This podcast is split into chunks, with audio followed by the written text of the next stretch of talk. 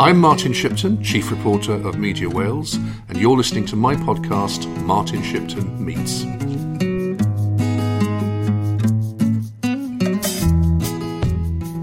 Today I'm with John Owen Jones, who is the former Labour MP for Cardiff Central and uh, a former Welsh Office Minister um, in the period immediately before devolution. Uh, John, you're from Mardy originally, aren't you? Which was known as Red Mardy uh, in the Little Moscow, not Red Mardy, Little Moscow. That's it. Yeah, yeah, yeah. And growing up in that village, what did you imbibe of its politics? Well, looking back, it was rather a unique environment. I mean, there were other villages similar, I suppose, in, in South Wales, but um, not elsewhere. It, right at the end of a valley, the last pit to go back to work in 1926, the pit that led the uh, miners back in 1984. My neighbour, five doors down, was the Lodge Secretary, Arvon Evans.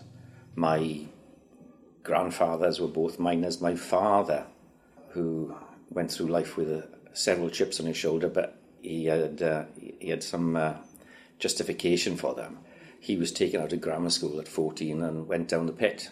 He volunteered without telling his parents to go into the the war uh, to get out of being in the uh, in the pit. But he, after the war, he suffered with post traumatic stress disorder for the rest of his life. You know that had uh, an influence on on the whole family. But the community was. I mean, I knew everybody almost in the street. I could walk into every house. Uh, the doors were left open and, and so on. My mother was the school teacher in the uh, junior school and a deacon in the chapel. It, it, it, it's almost a caricature of uh, that sort of background. And you're a Welsh speaker. How did that come about? My next door neighbours were my grandmother and grandfather. My grandmother was blind. My had become blind uh, in later life. I had a maiden aunt next door who had gone out to service when she was 13, was brought back to help look after my grandmother. The language of that household was Welsh, and I was brought up speaking Welsh before English. Partially because my mother was a was a junior school teacher in Mardy, and she didn't want to teach her son or have a son in the same school, partially. But by then, there was a Welsh language junior school. It only only been set up a couple of years earlier in Pontargwaith. So I went to the Welsh language junior school, and then uh, I was uh, one of the first pupils in Rhydfelen, which is the first Welsh senior school. There's only 300 pupils there when I went there. Uh, so Welsh was really important. Chapel was really important. The community was really important. Mining and mining traditions were really important, part of my um, my background. And then, as your education went on, you went to the University of East Anglia in Norwich to study what was quite a minority interest at the time, didn't you? Well, I went to Norwich partially to get as far away as, as possible. It still takes you nearly five hours to get there. And I rejected all this Welsh language stuff. When I went to Rhydfelen, it was almost compul- well, it was compulsory, and it's strange that um, sometimes the motivation, which makes you do one thing, uh, would make you do something entirely different in a different context. So if I'd have gone to an English school a generation before that was not allowing you to speak Welsh, perhaps I would have ended up speaking Welsh a lot of the time. But because Rhydfelen was telling me that I had to speak Welsh, I went the opposite way, didn't I then? I regret it now, but that was one of the motives. Let's go far away from all this. I'm not going to Aberystwyth with all the rest of them. I'm going abroad. So I went to Norwich and I was keen on natural history and I was keen on science and I was enthused by these new ideas about ecology. And that became a passion. But the way ecology became politicized later on was a problem to me. But I retained the, the, the interest, and uh, one of the first speeches I made in the House of Commons was quoting the Gaia hypothesis from Lovelock. I had joined Friends of the Earth in university, one of the first members, but I'd, my membership had lapsed. Jonathan Porritt came to Cardiff. There was a meeting of, it was probably the AGM or something like that, of uh, Friends of the Earth in Cardiff 20 odd years later. later. And they were inviting Lovelock to speak because he was a great doyen. This is of- James Lovelock. James Lovelock, yeah, the great doyen. And I absolutely loved his speech because he told them off. He said, you, You're adhering far more to witchcraft than you are to science, which uh, I thought was right. When you studied ecology, then it was a recently established discipline, I imagine, at Yeah. uh, the university. And what was the the core message that was coming across from the course? Would you say, in terms of the significance of the environment in society? I, I started off doing biological science and I, I uh, ended up just doing ecology. Ecology takes all the sciences together and, ge- and geography uh, and geology uh, as well because ecosystems rely on everything. Everything has a role, everything has a part to play, uh, everything has an influence. Mess it up at your peril and there, there were a number of prominent speakers, writers at the time beginning to uh, warn that we were making huge errors. Oh, by the way, I had a physics teacher in, in Rhydfelen. Great, great, great physics teacher. Gwen Humphreys. Sadly dead now. But Gwen taught us global warming when it wasn't on the curriculum at all. And when I started teaching biology, global warming wasn't on the curriculum, and I taught my sixth formers global warming before it was on the, on the curriculum. So, at that time, you'd be considering terms like sustainability, sustainable development. That is a term which these days uh, is open to quite a lot of different interpretations. But at the time when you were studying it, I imagine that it was quite clearly defined. I had a clear idea of what it was. I don't have an idea of what it is any longer because ecology was, when it was a, a, a sort of minority interest, wasn't having much political effect, began to have political effect. Once it did have political effect, then politicians wanted to incorporate it, wanted to get support from those people who considered ecological issues to be important, and words began to lose their original meaning. And sustainability, um, once it begins to incorporate economic development, social issues, it then becomes a word which you can you should make it uh, say whatever you want it to say. And you have all these arguments between, you know, what is sustainable, what isn't sustainable. It's n- no longer a useful phrase, in my uh, opinion. So, at the outset, what was your understanding of what sustainability was? If something's sustainable, it's going to remain more or less along with the same amount of it or population, isn't going to change greatly over an extended period of time. You can use the word to some extent in a social context. You say a you could say that a house is sustainable if you build a housing project and you think those houses are going to be still there in 100 years from now. So, in, in a sense, it's still using the word properly.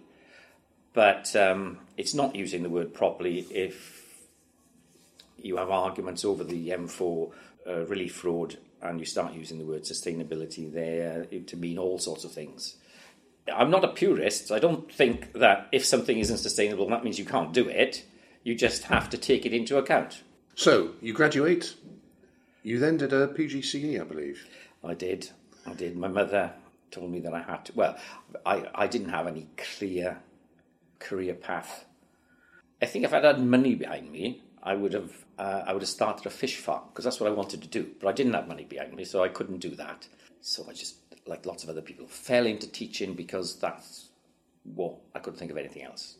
Because there's that rather cruel quote from George Bernard Shaw, isn't there? Which Uh, is those, who can, do, those, who can't teach. and those who can't teach teach teachers. Yes. Yes, I certainly found that to be true when I did my PGCE in Cardiff University, and we had lectures from a guy who believed in reincarnation, and he, he gave lectures about reincarnation. Good lord. So, um, yeah, I didn't get a lot, lot of value from that. Yeah, yeah. But then you, you you were actually a teacher for quite a long time, weren't you? About what, fifteen years? 15 years, yeah. So how did you find that? Hard at first, because I thought you just had to be reasonable and treat the kids as if they were adults, and that's not true. But after a few years, I got pretty good at that, and uh, I didn't have any trouble with classes after that. Did you have to be firm? I was very firm, but uh, I was very firm on small things, and I didn't have to deal with big things. Teaching's moved on. I'm not going to sit here and tell new teachers how to, how to teach, but it worked out for me in that sense, and I enjoyed my teaching uh, after a while. Yeah. And I think you got uh, quite strongly involved with the NUT. I did, yeah. I couldn't be in the NUM, so I was in the NUT. No, no, there were reasons. My mother was in the NUT, and my mother had told me stories about uh, how when she started teaching, you couldn't be married as a teacher, uh, as a woman teacher, and uh, women teachers were not paid equally with men teachers, and um, the NUT fought for equal pay for women teachers, and a lot of men didn't approve of that, and there was a split. And the NASUWT, or NAS it was called then, the National Association of Schoolmasters, split off for that reason. So my mother influenced me in joining the NUT, and I became active in it. I became president of Mid Glamorgan NUT when I was in my early 30s, which was quite a, a novelty for the NUT because generally the, the leaders tended to be primary school headmasters, male, and in their 50s. When did you get involved with the Labour Party? I formed, I formed the Labour Party group in, when I was in university uh, in Norwich. Oh, I tried to become a member in Mardy. I found it impossible to get in.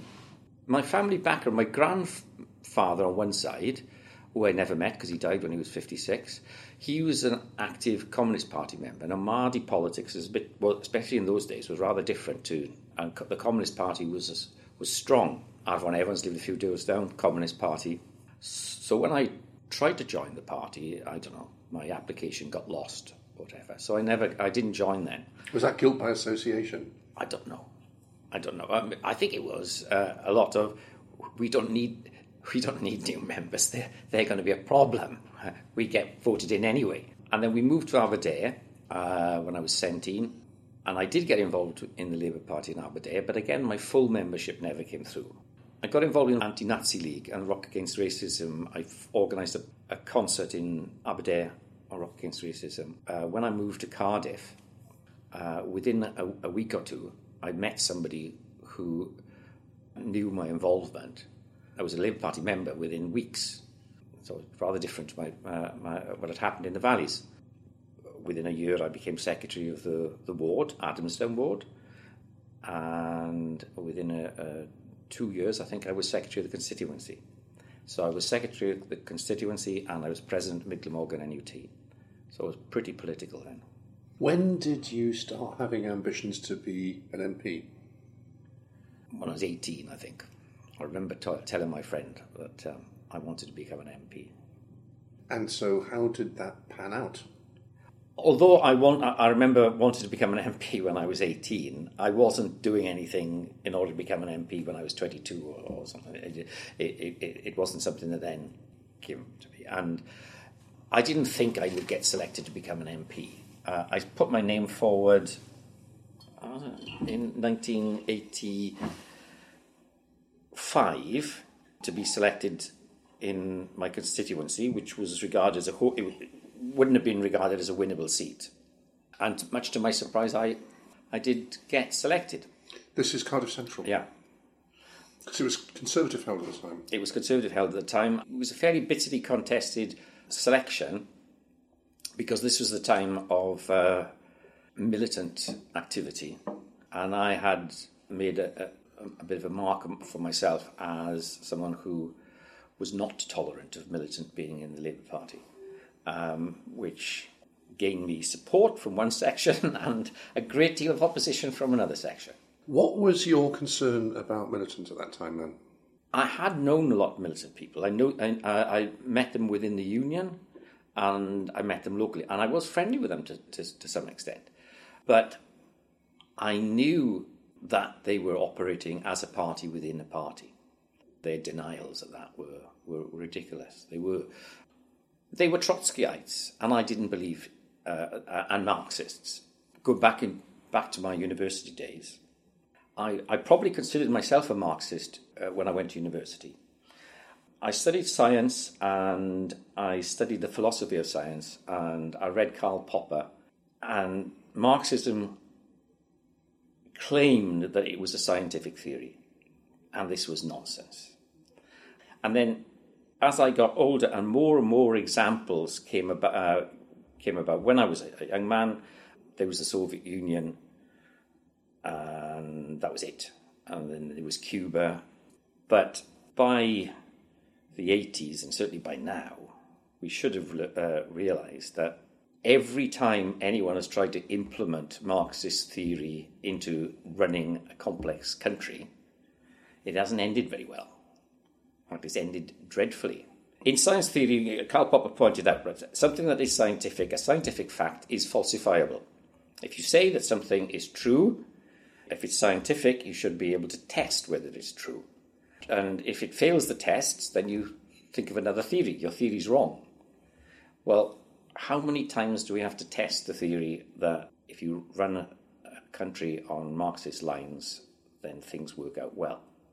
So, therefore, you saw these people infiltrating the Labour Party as a, as a danger. I mean, you presumably thought that if these people took control of the Labour Party, it would make the Labour Party unelectable and we'd be stuck with the uh, Conservative Party. Yes, and um, there were two things in that. Yes, I believe that they that, that they would make the party less electable. Remember that we'd just gone through 1983, the longest suicide note in history, when we presented the, the country with a, a pretty left wing manifesto, and we, we we'd had it rejected. So yes, at that time, I believed that they were a threat to our electability. But I also thought they were wrong that you couldn't run society on, on that basis. So even if I had thought them electable, I would still have opposed them. So would you describe yourself essentially as a social democrat? Well, yes, I suppose that's what I am. I think that the the market is the most powerful tool to distribute resources, and I can't imagine a complex society running without using the market. On the other hand, the market cannot run fairly unless it's regulated, and it has a potential of producing huge inequality, which has to be, again, regulated. So I think that's what social democracy is. You, acknowledge the market, but you regulate it. Marxism and some people's uh, support of socialism actually rejects the market altogether. And that, I think that is, is foolish and wrong. So, you get elected as the MP in 1992. Were you surprised to get elected? No, not in 92 I wasn't. I, I'd come pretty close in 87, a lot closer than most people thought. I was pretty confident of being elected in 92. We, we were fairly confident we were going to win the election. And the Kinnock in 92, it, it was a huge disappointment that we didn't win personal scale, I just won, I just became an MP, so I wasn't terribly disappointed, but um, uh, a lot of people were. That's right, because uh, I think the opinion polls were suggesting that uh, Labour was going to win, and then there are various theories why Labour didn't win, um, including the Sheffield rally, for yeah. example. Well, what, hubris. Mm. Hubris. Do you mm. think that that was the real cause of the defeat? I don't know. There was a degree of racism, I, I, I think, uh, about the defeat that uh, Kinnock was uh, had an accent which was not dissimilar to mine, and hair at the time that was not dissimilar to mine. I, I think quite a, a, a, lot of people couldn't see somebody being the prime minister talking like Kinnock did. Um, I think it was partially that. And then, of course, he resigned after the defeat, and John Smith was elected as the leader of the Labour Party. What did you make of him? I still have a picture of me with John Smith in my house.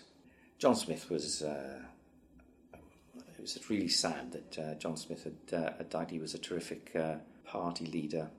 John Smith promoted me. I was the first first of the '92 intake to be brought onto the front bench as a, as a whip. But the way it happened was really odd. Maastricht, the last time we had we had anything remotely like today in terms of parliamentary gridlock was implementing the Maastricht Treaty uh, under John Major. And there were party divisions all over the place, we got pretty close to defeating the government. The Labour Party position was we weren't supporting the government on Maastricht.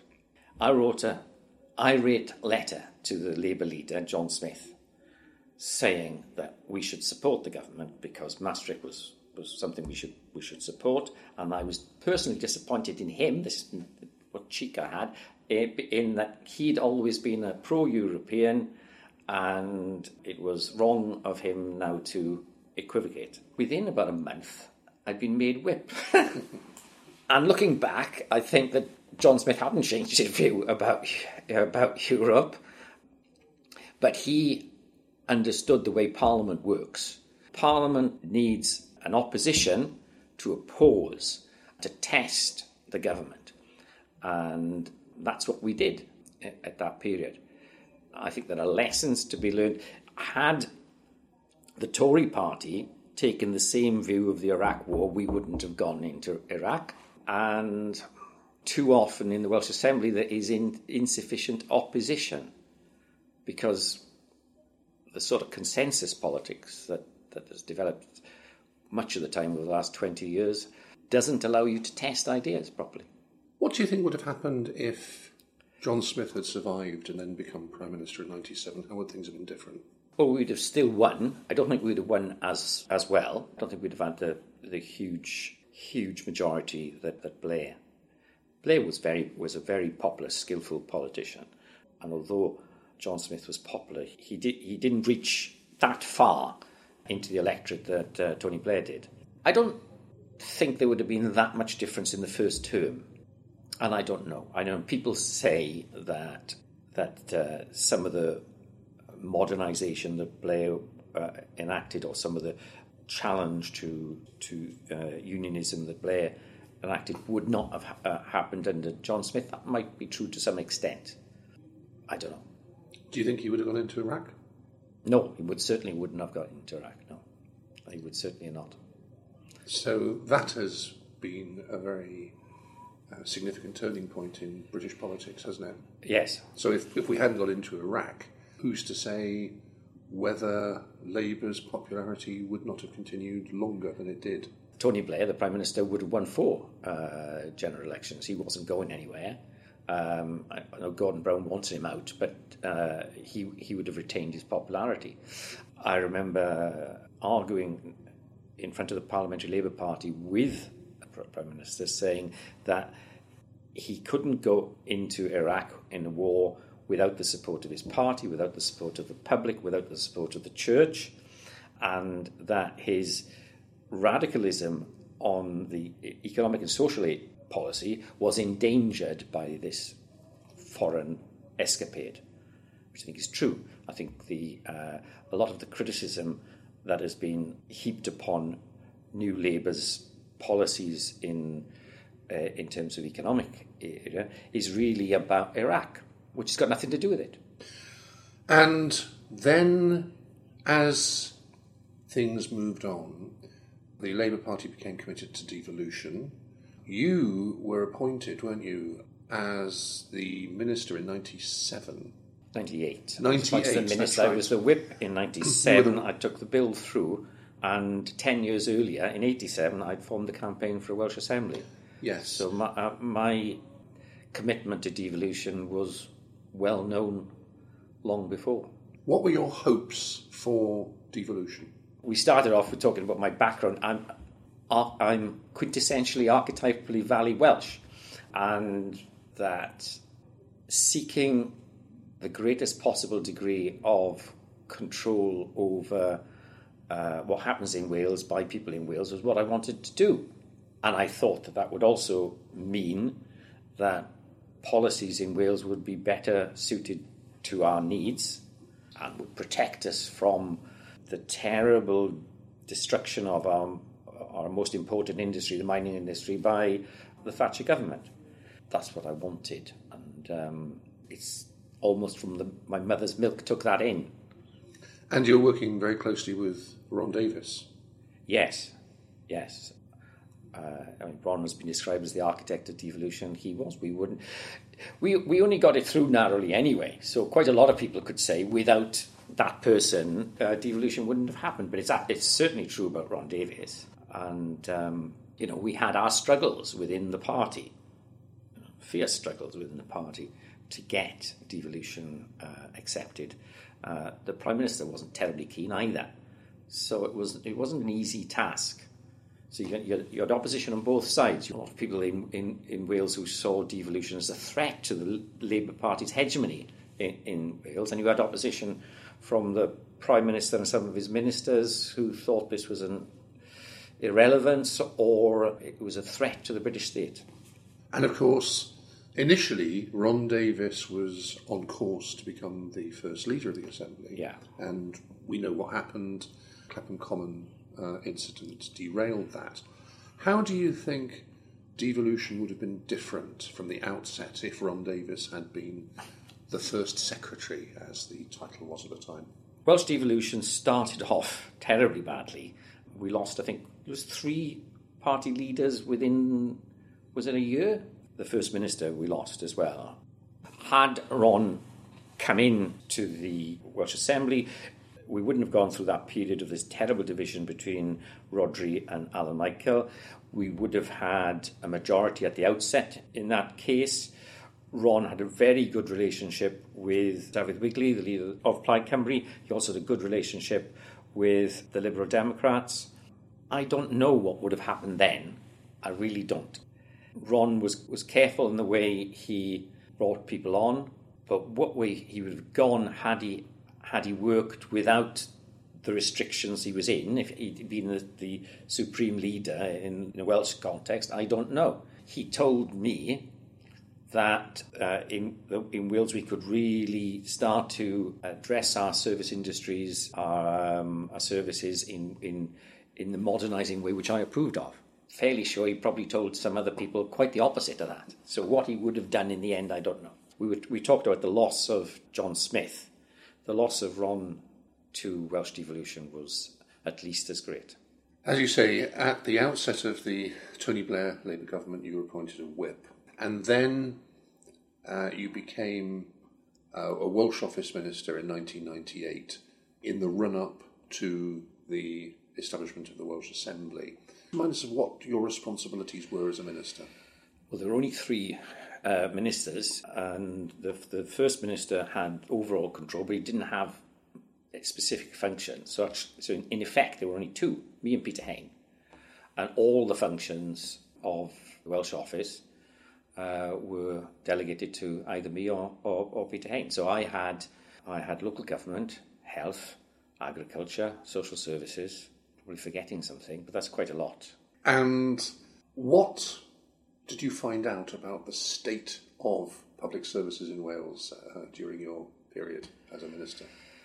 Well, I don't know whether they were vastly different to the state of public services in England or Scotland, but I thought they were um, that many services had to modernise. There's a general problem with public service as opposed to private services.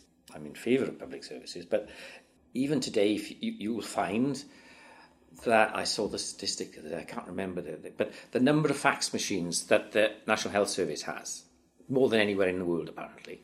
Even Tell, now? Yeah, even now. That, that tells you something, doesn't it? Like, why have all the other organisations done away with fax machines, and the health service still has fax machines.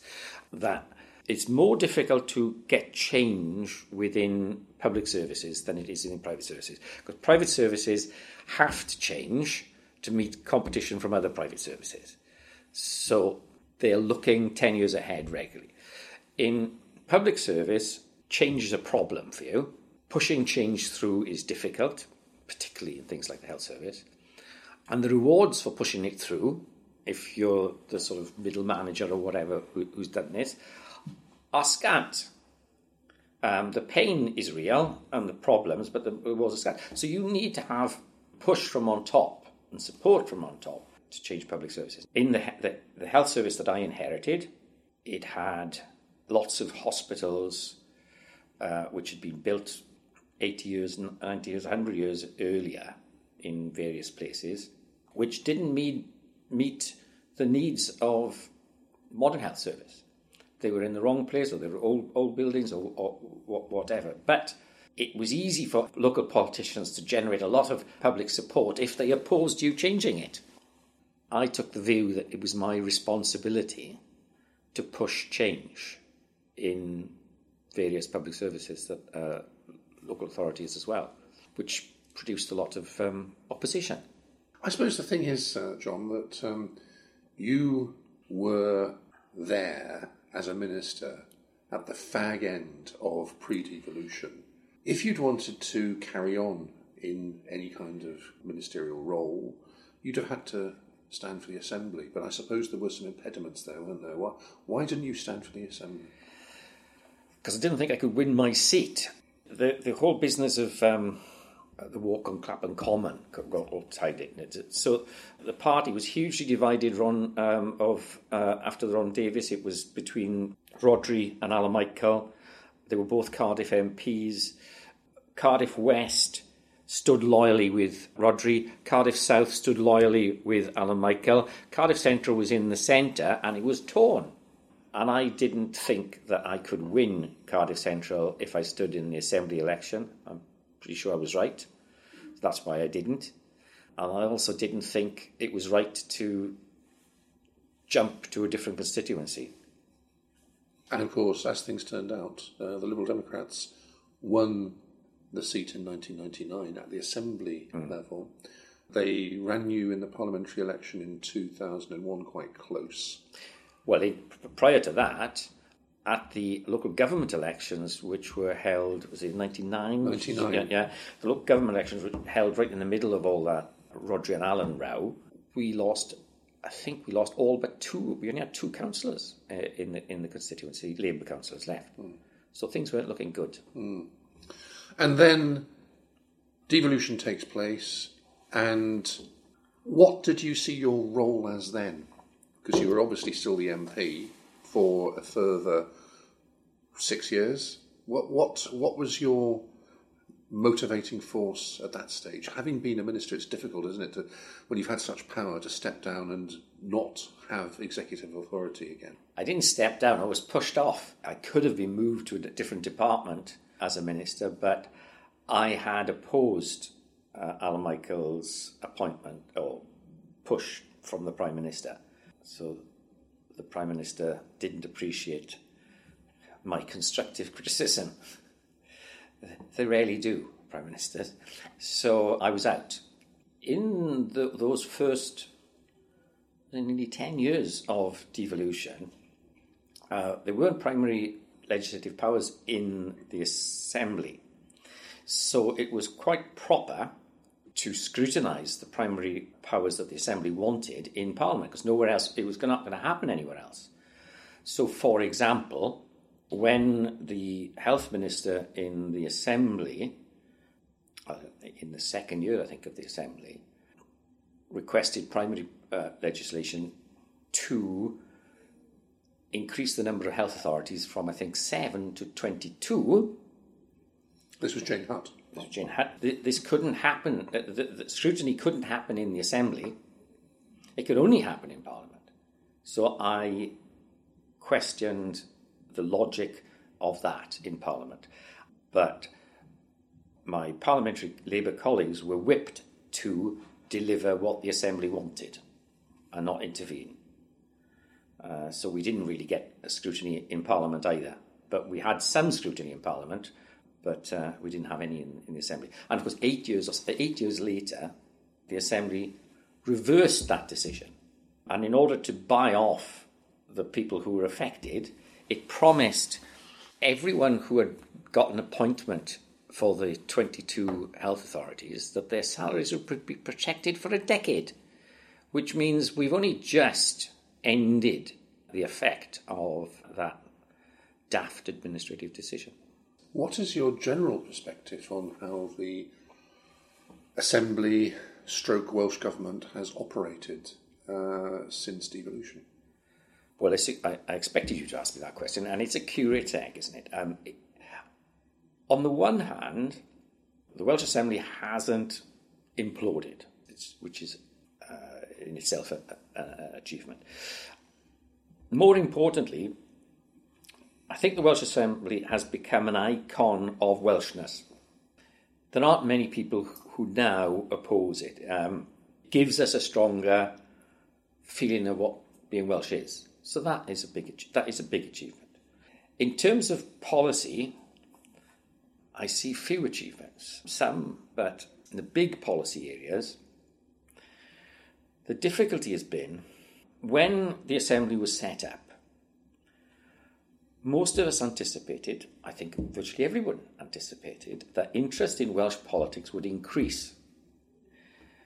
There'd be more people buying the Western Mail. There'd be more coverage on TV. The media people put investment into that happening. Actually, the opposite has happened. I'm not saying that's the, that's the Assembly's fault, uh, it, it, but it, it, has happened. Wales's capacity to argue and develop policy was limited beforehand. It's been very, very limited. On top of that, at least outside the Tory party and outside UKIP, but UKIP are a recent phenomenon, within the Assembly there has been a great deal of cohesion around consensual views. I think that's a huge mistake. It, it doesn't test ideas. There's only 60 of them, that's part of the reason. The degree of party control is much greater than it is in Westminster, partially because they're smaller, but also the way that you can put people on committees and take them off when they cause you a problem, that can't happen in Westminster. So the, the degree of scrutiny is, re, is really poor within the establishment and outside as well. Added to that, at least in the first decade, most policy decisions were really about not doing what England was doing. And if the government, the Labour government in, in the Assembly, was proposing not to do something that England was doing, what England was doing was perceived as being modernising, becoming less socialist. Would be argued it was less socialist.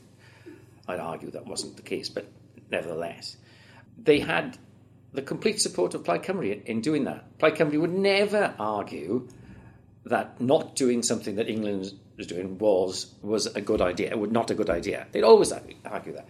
So it was easy uh, for the government to just not enact various things that England were doing. And sometimes they were right, but often they were wrong. One thing I remember you raising uh, was the issue of the lack of support for PFIs, private finance initiatives. You think that they should have used those more in Wales?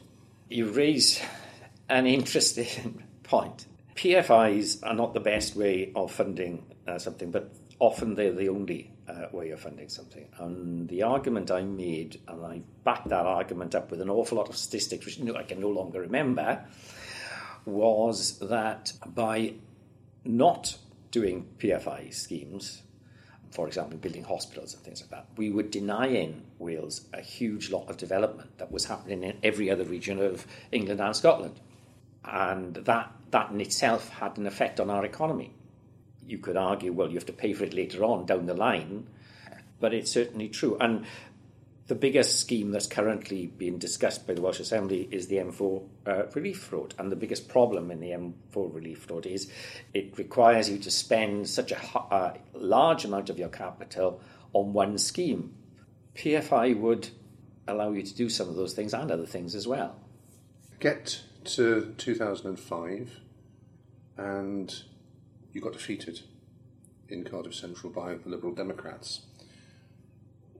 What did constantly you... argued that I had supported the war in Iraq. Is that the case? Yeah. Yes. Which was totally untrue. Absolutely untrue. Yes, of course. You were then in a difficult position because you you hadn't gone to the assembly. There didn't seem to be an immediate way, or didn't seem to be a way of getting there. So essentially, your political career was cut short in 2005. How, how did you see the way forward at that stage? Well, you say I couldn't get into the assembly. Um, I came close to being selected in 2007 for the Wales and West seat. I got knocked mid, out. Mid, mid and West. Mid and West seat, yeah. yeah. I got knocked out by seven votes in the transferable vote system. So I w- I wasn't entirely cut off then, but uh, it didn't quite go to plan. And, and part of the reason why I wasn't selected was some of the things I'd said earlier that uh, I don't. I, there were quite a few people in the Welsh Assembly group who wouldn't have been comfortable with me joining them. Yes. You then became, eventually, the chair of the Forestry Commission in Wales. Yes. And you became embroiled, or the organisation became embroiled in something of a row because the Welsh Government wanted to merge the Forestry Commission with two other bodies to form Natural Resources Wales. And I remember doing quite a few stories at the time, talking to you and talking to others, people who were saying that this was not a good idea from the forestry perspective and that things would go um, likely to go terribly wrong. And only the other day, I found myself, not for the first time, writing a story about how things had gone terribly wrong in terms of the management of the forestry sector. Mm-hmm. You could be the first in line, I suppose, Jon, to say, I told you so. How do you feel about the way things have panned out so far as the forestry element is concerned? And I mean, do you think that the warnings that you and others were making before the merger took place have been proved to be justified? Well, yes, I do.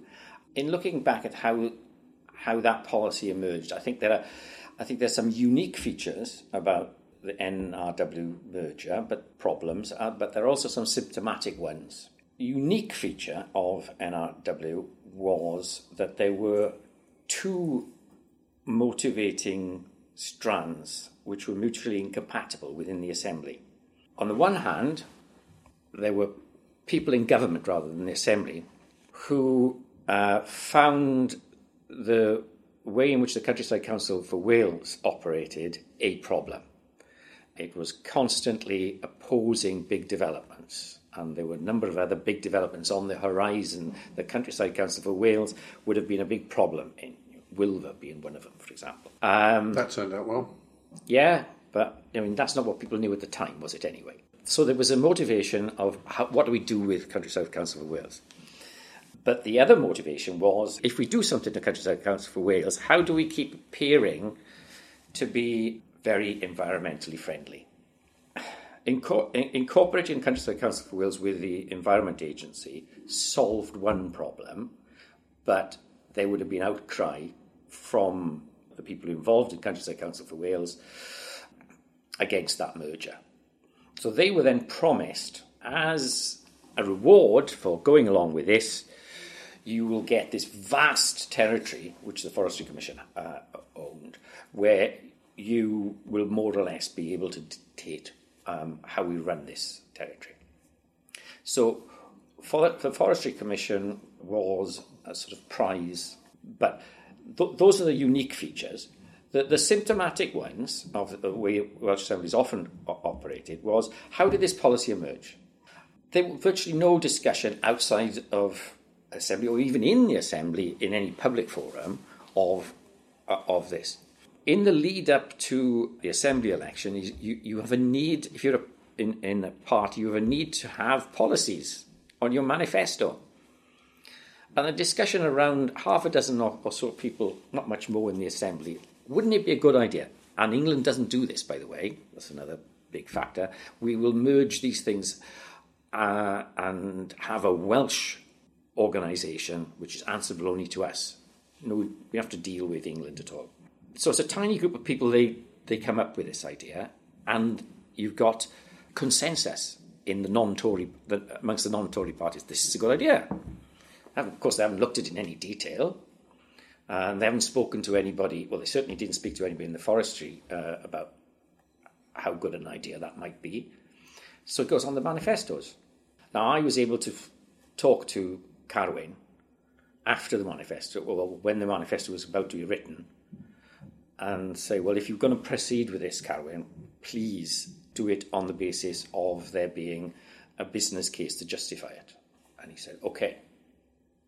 So we had a business case. The civil service understood the purpose of the business case was to justify the policy rather than the policy needed to be justified by the business case. So the business case was dreadful.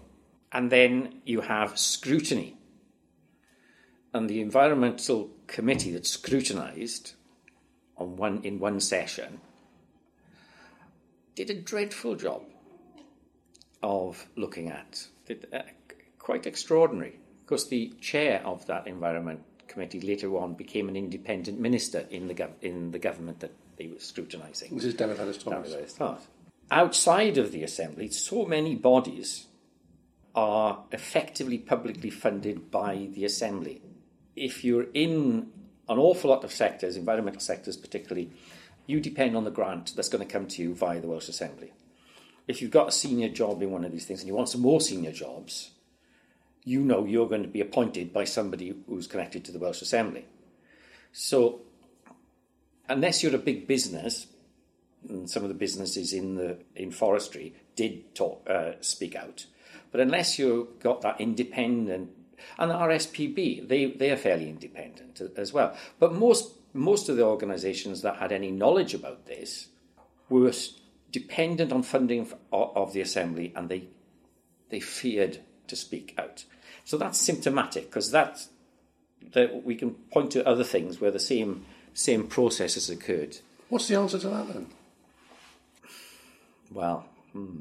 The the assembly has got, or the assembly government has an interest in ensuring it it has control over external bodies as much as possible, and in in effect, creating NRW was also about that because uh, although uh, the Forestry Commission was dependent on the Assembly support, it, it had a degree of independence. And the Environment uh, Agency also had a degree of independence, and the Countryside Council of Wales also had a degree of independence. Merging them gave the, uh, gave the Assembly greater control over what they were going to do. So, what you're saying is that in the future, there should be some kind of decoupling. I don't know how you would do it. Um, about uh, six years ago, I went to Ireland, to Dublin, to watch the Ospreys thrash Leinster. I took my two sons with me, and the, the taxi driver that picked us up told us the story of the last Taoiseach uh, having a bet on a horse he couldn't remember the name of in a betting shop he couldn't remember where it was. But that explained why there was a large sum of money in an account that had been discovered.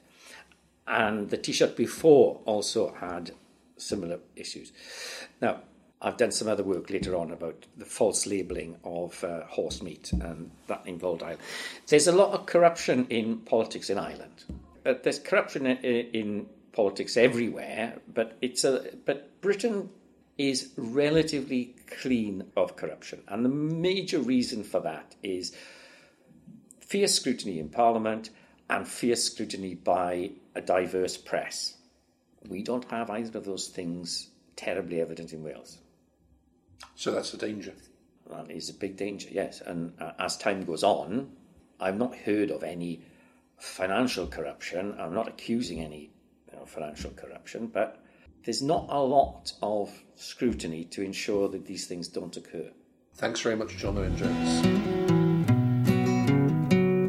Thanks for listening to my podcast, Martin Shipton Meets. We'll be back for more next week.